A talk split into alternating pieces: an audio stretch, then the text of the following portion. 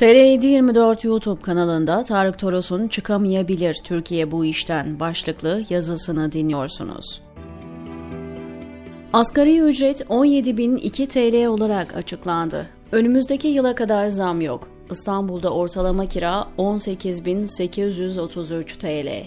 İşsizlik artarken enflasyon hızla yükseliyor. Asgari ücret açlık sınırıyla baş başa giderken bu makas açlık sınırı yönünde açılacak. Son 3-4 yılda BP, Honda, Mazda gibi markalar Türkiye'den çekilmiş. VW, Tesla, LG yatırım yapmaktan vazgeçmiş. Yüzlerce yabancı firmanın ülkeyi terk ettiği konuşuluyor. Yenisi de gelmiyor. Türkiye Akademik Özgürlük Endeksinde Kuzey Kore ile aynı lige düştü. 179 ülke arasında 166. sırada. Hemen üstünde Mısır, altında İran var. 174. sıradaki Suriye'den görece daha iyi. 23 Aralık'taki TR724 yayınında Profesör Doktor Eser Karakaş tabloyu şöyle özetliyordu. Nasıl çıkarız bu korkunç döngüden? Türkiye aslında fena değildi, battık, çıkamayabiliriz. Mısır'ın çağdaş hukuk devleti olma yolunda ne kadar ümidi var? İran, Suriye'nin ne kadar şansı var? Çıkamayabilir Türkiye bu işten. Şimdi hayatımı ve tüm çabalarımızı suya yazılmış yazı gibi görüyorum. Salı çarşamba günleri mecliste partilerin grup toplantıları oluyor ve kürsülerden edilen beylik laflar alıntılanıp paradigma değişiyor gibi mesajlar paylaşılıyor. Paradigmayı değiştirmek istiyorsan sandalyeni tekmeleyip çıkman lazım o toksik ortamdan.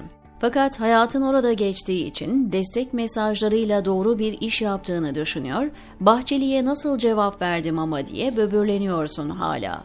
Lafım sadece Özgür Özel'e değil, Can Atalay'ı tahliye ettirmek için mahkemenin önünde eyleme geçen işçi partililer dahil tamamı böyle.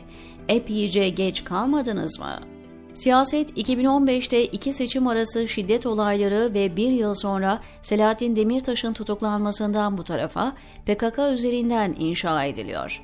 Aydınlar, kanaat önderleri, sivil toplum bunun farkında da muhalefet partileri ve liderler değil mi? Başından beri bu kurguyu bilmiyorlar mı? Bal gibi bildikleri halde her defasında gidip imza verdiler, iktidarla birlikte el kaldırdılar, onların diliyle konuştular.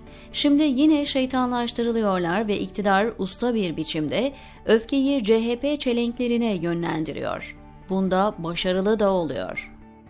Hiçbir şey yapamıyorsanız iktidarı onun dili ve üslubuyla vuracaksınız. Şu lafı bastırıp pankart, billboard yaptırıp ülkenin her yerine yayabilirdiniz her yıl belli sayıda şehit vermeyi, büyük bedeller ödemeyi sineye çeken, kabullenen bir anlayış ne insanidir ne vicdanidir.